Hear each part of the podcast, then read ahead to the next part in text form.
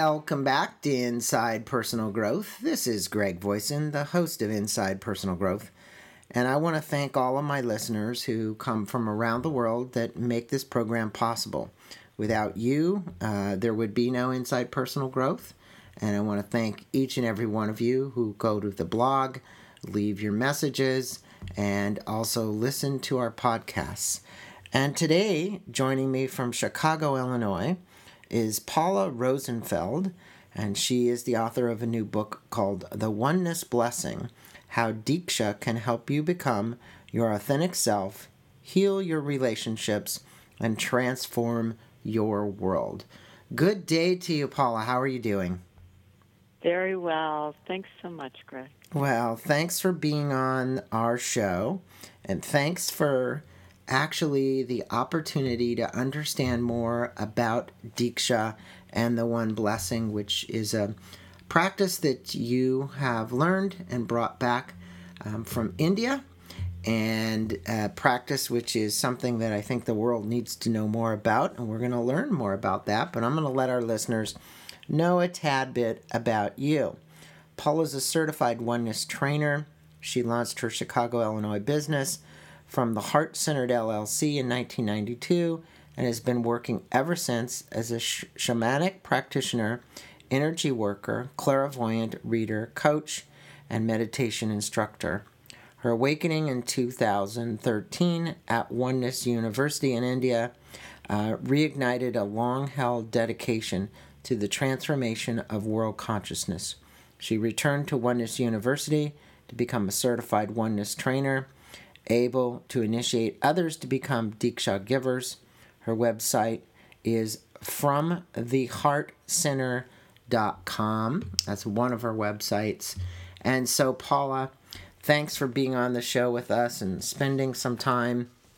And obviously, for our Western listeners, because we do have Eastern listeners as well, we have uh, listeners from all around the world, actually, that some might already know what Diksha is but the the vast majority probably are not going to know it. So, what is this one blessing in Diksha, and how, why is it called that? And why are you so compelled to bring that back to the Western world?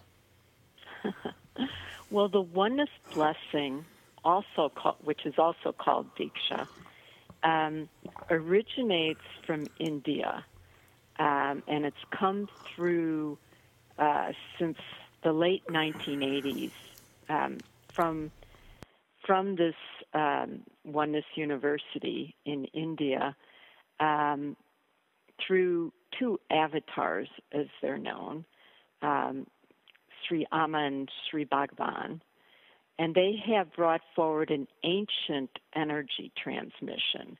It, it was actually done for, I don't know, hundreds, maybe thousands of years um, and what it is, is it's somewhat similar to Reiki in that energy is transferred from one person to another. But unlike Reiki, which is um, geared more for healing, the oneness blessing actually causes a um, a shift that can catalyze awakening. So in, in, in this, you say that this is you, you mentioned that there's this neurobiological way, and you activate the recipient's frontal lobes of the brain, and yeah. and and deactivate the brain's parietal lobes. Um, explain because you know you're talking scientific yet spirituality. You're blending the two. There's a transference of energy here through the passing in one's hands. So how, how does it work? What does it even look like, or how does it work? Well, yes, it's a neurobiological shift that characterizes awakening. The brain changes um, look very similar to the changes in the brain structure that occur when people have been meditating for many, many years. The remarkable thing about the oneness blessing is that changes can occur very rapidly. Um, most people receive a series of diksha to create a permanent brain change. But sometimes it can even happen instantaneously, that the parietal lobes calm down and the frontal lobe is activated. Um, the parietal lobes govern the fight or flight stress mechanism. So when that quiets, it's a it uh, moves you into a beautiful state of inner peace, joy, um, the experience of being one with others and everything, and and it declutches you from the grip of the mind or the ego. So, what's interesting about what you just said is for most of our listeners, um, I would say a big majority of them are regular meditators. And, you know, they're spending however long it is, you know, a half an hour in the morning, a half an hour in the evening to obtain this uh, state of shifted consciousness, this oneness with God, uh, this oneness with a higher power. Um, how is it that this can be done so quickly? If it is, it's like, wow, this is the um, this is the true American's way to try and find right. this, uh, you know, because everybody here rushes so much to do every. This Western world of ours is just crazily rushed. Um, you know, I mean, this occurs how quickly? How long does this take? Well, one diksha lasts under a minute or you know at most some people may receive it for a couple minutes but it's it can be passed in 30 seconds from the hmm. hands of one person to the top of the head of the receiver. And the people that pass it are known as uh, blessing givers and they've been specially initiated. Um, they've gone through a course become initiated and can pass this energy. So um, can you lead us? Remarkable. Can you lead us into one? I know it's difficult on the podcast. We're we're only auditory here. It isn't visual. But is there a way, Paula, that you could take us into it so that the listeners out there could experience, hopefully, get an idea? Obviously, they can purchase your book and they can go online and watch some of this. But this might be an opportunity for you to expose them. Maybe lead us into one certainly. I'd love to. Um, so I will say that to receive this, you really don't have to do anything except just be open. So um, I'll I'll uh, make this last about 30 seconds. That's my intention. And Diksha can be sent intentionally. So that's what I'm going to do. Okay. And I'm also setting the intention that it transcends time and space so that uh, as a recording, uh, listeners can still receive this. Okay. So I would ask everybody to just uh, pull in their energy, just close their eyes.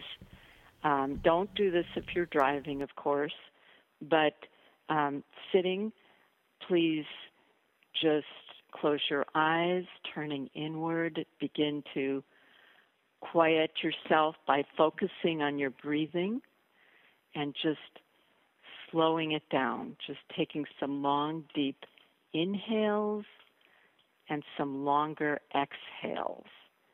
And just do a couple rounds of breathing in to this, say the count of three, one, two, three, and doing a long, deep, full exhale to the count of six. One, two, three, four, five, six. And keep focusing on your breathing. And just intend that you will receive this diksha for your highest and best good, knowing that your higher self, or whatever is sacred to you, whatever you call it, the universe, God, the divine, your soul, just know that that essence is receiving this in the best possible way for you. So I'll transmit it now.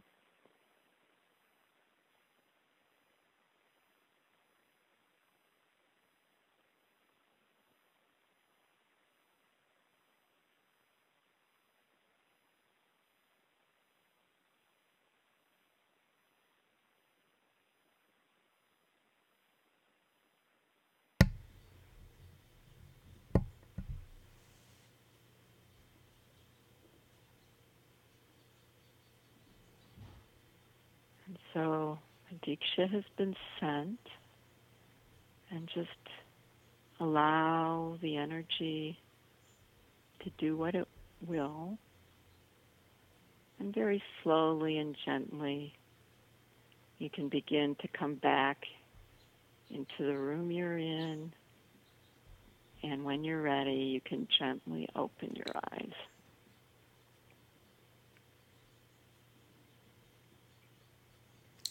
That was a great bl- blessing. Thank you. I felt it. I definitely did. I closed my eyes. I did followed your instructions and very similar to a meditation felt the same shift in energy. Now, one of the things, uh, Paula, is that you know you you list a myriad of things that this diksha can be utilized to do to help a person with um, changing our perceptions, our relationship, our prosperity, letting go of resistance, you know, uh, cravings, addictions. How is it that this particular blessing um, has so many different fundamental uh, human behavioral uh, opportunities for us to shift things in our life. I know I know people use mindfulness training, they use meditation, um, they use all of these techniques, but this obviously to me is is a new one, and to some of our listeners, I'm sure. Um, obviously, you have to be certified to go to go do this. You've been to India a couple of times.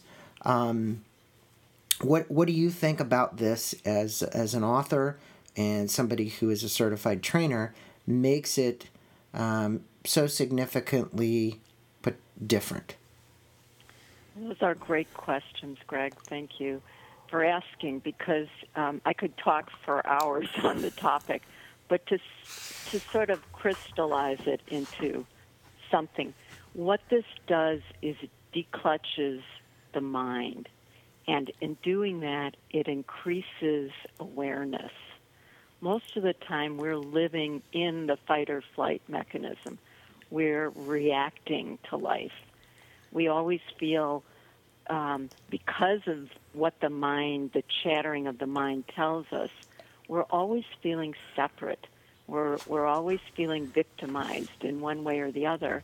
And we have this strange uh, illusion that's evolved that we are separate. Whereas the truth is, we're not. At the energetic level, at the spiritual level, we're all one. So the oneness is innate to our very being. And what this this diksha does is it it moves you into more and more increased awareness as the mind declutches. The same kind of awareness that longtime meditators begin to experience. And when you're in a state of awareness, your witness self has been activated, and you're witnessing yourself responding to relationships, to opportunities, to triggers. Um, you you are running old tapes unless you're aware. You know, you're running old programs that you've become conditioned so would, to believe are truth. So, for instance, let's just take an example. Um, some of the things that many of my listeners deal with. Um, I have dealt with and still deal with from times to times is being enough. So we have a tape that runs about doesn't matter what your upbringing is, most people would like to be more. They want to be more. They want to be something different. They want to change the world. But it is about enoughness and it's an ego thing.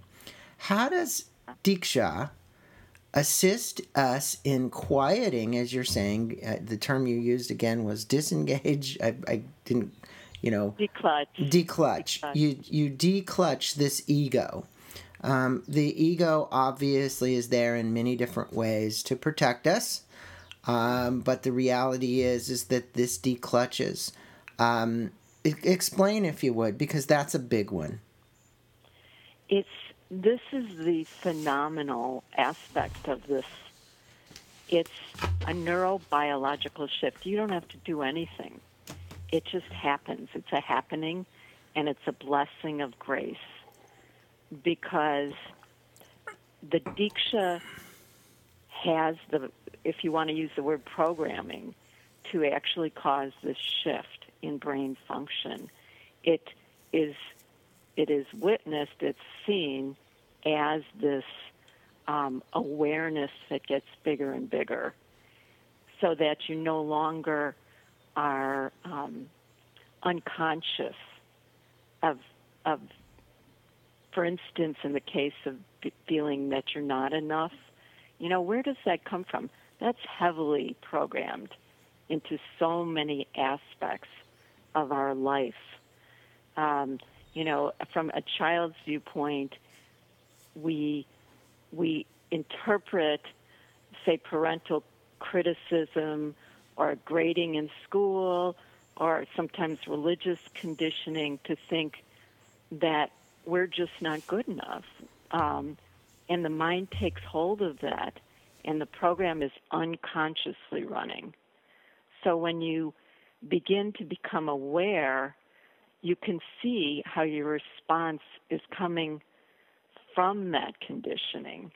But because the mind is declutched, you're not identifying with the conditioning or the mind or the ego, whatever you want to call it. Well, so Diksha actually, in essence, breaks the cycle because it's an insidious um, habit, be- behavior. It's, you know, it's like we look at our patterns, and one of the patterns, and it's about breaking the getting out of uh, getting uncaught right i like what you use kind of a, a disengage mechanism um, because the oneness is really the next step here. And I want to talk about this um, because this is called the oneness blessing. Because obviously, the, the scientific part of it is looking at the frontal lobes of the brain, changing what's going on there.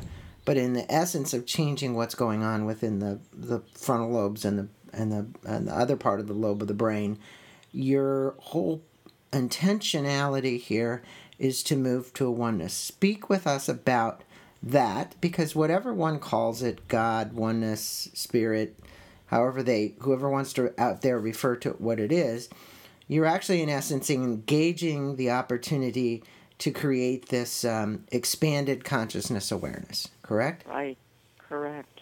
Mm-hmm. Yeah, it's the consciousness. Everything is really about consciousness. That is our essence it's a divine or sacred, if you want to call it that, consciousness. If you're not spiritual, just look at it as a phenomenon. How do we know we're here? We're conscious. We're conscious, sentient beings. And that's an energetic uh, experience. So, oneness is a shift uh, from a, a consciousness of separation to a more expanded consciousness that gradually gets more and more and more expanded till ultimately one could hope to be enlightened. Um, and so you, you start, say, with only being conscious of yourself. You know, you're like an island operating in this this big sea. But then the consciousness expands to include oneness with your family. And this is how relationships change very naturally, very automatically, if you're doing the internal um, work of, of becoming aware of yourself in relationships. Um, and that's another whole topic. But in other words, then it just, your consciousness keeps expanding to nature to, you know, the world, the whole globe. And that's the process that ends in enlightenment, which nothing really ends. Even enlightenment is only part of a continuum. But at enlightenment, you're just, your consciousness is such that there is no separation. So the, the oneness is really about a, an, um, a non-separative state, a state in which you know, again, the ego attempts to do is separate us from this soul's calling, this this internal side of us, which is longing to have this um, uh, peace and tranquility within our lives, versus the external one. And, and you have talked about this authentic self. So let's talk about that for a minute. Um, you know, many of the listeners have been listening to the show for years. It's about, you know, my purpose in life, it's about my authentic self. Is this always number one, first part of this question, transmitted like you did with us a few minutes ago from one to another who's been trained? Or is this something that somebody can practice on their own, learn, transmit it to themselves internally? No, no, you need someone to transmit it to Okay. you initially. Initially. And then after that, you say initially, and then after that, well, what? you can become a blessing giver. You know, Okay. you can attend a course in the U.S. Uh, or whatever country. This is a global phenomenon, by the way. It's all over the world, and there are courses held in in many many countries outside of India. So you don't have to go to India to become a blessing giver. And when and so just give us an idea. How long are the courses, and and are you one of the instructors? Obviously, people could reach out to you. Yes. Okay. And in fact, the courses are uh, over a weekend. Okay. It's not it's not a lengthy process at all to become a blessing giver. And in the book, um, under the resource section, there's a list of contacts um, that one can go online to find out a local trainer. You could go to um, worldonenesscommunity.com, and there's You mean WorldOnenessFoundation.org? No. no Okay. that that particular website is to make a tax deductible donation. Okay. There's three major ones. OneNessUniversity.org. So if you wanted to go to India or find out more about Oneness University, which is just south of or just near Chennai, India, you could find out about uh, Oneness U and their programs. Um, you could go on World Oneness Community, Dot com. Yep. yeah, yeah. OneNessUniversity.org, OneNessUSA.org, and WorldOnenessCommunity.com are three that are listed in the resource section. So for my listeners, we'll actually put those up there so that if You you, know have an interest, we will put a link to those um, websites for them in the blog entry, which would be great. That's great. Um, don't include onenessusa.org because since the book was published just a couple months ago, um, they, they've now, Oneness University has now combined that with the onenessuniversity.org Okay. uh, website. So it'll just direct you back to Oneness U. Instead, um, the events that used to be on Oneness USA are now on worldonenesscommunity.com.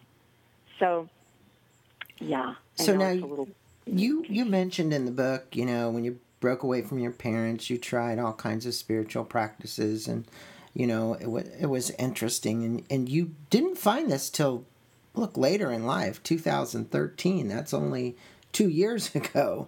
Um, what was the path that got you here, Paula, and what has happened to you personally since then?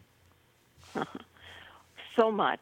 Actually, I I encountered the oneness blessing maybe five or six years ago, Okay. and I went to India for a deepening course. It's a month long course.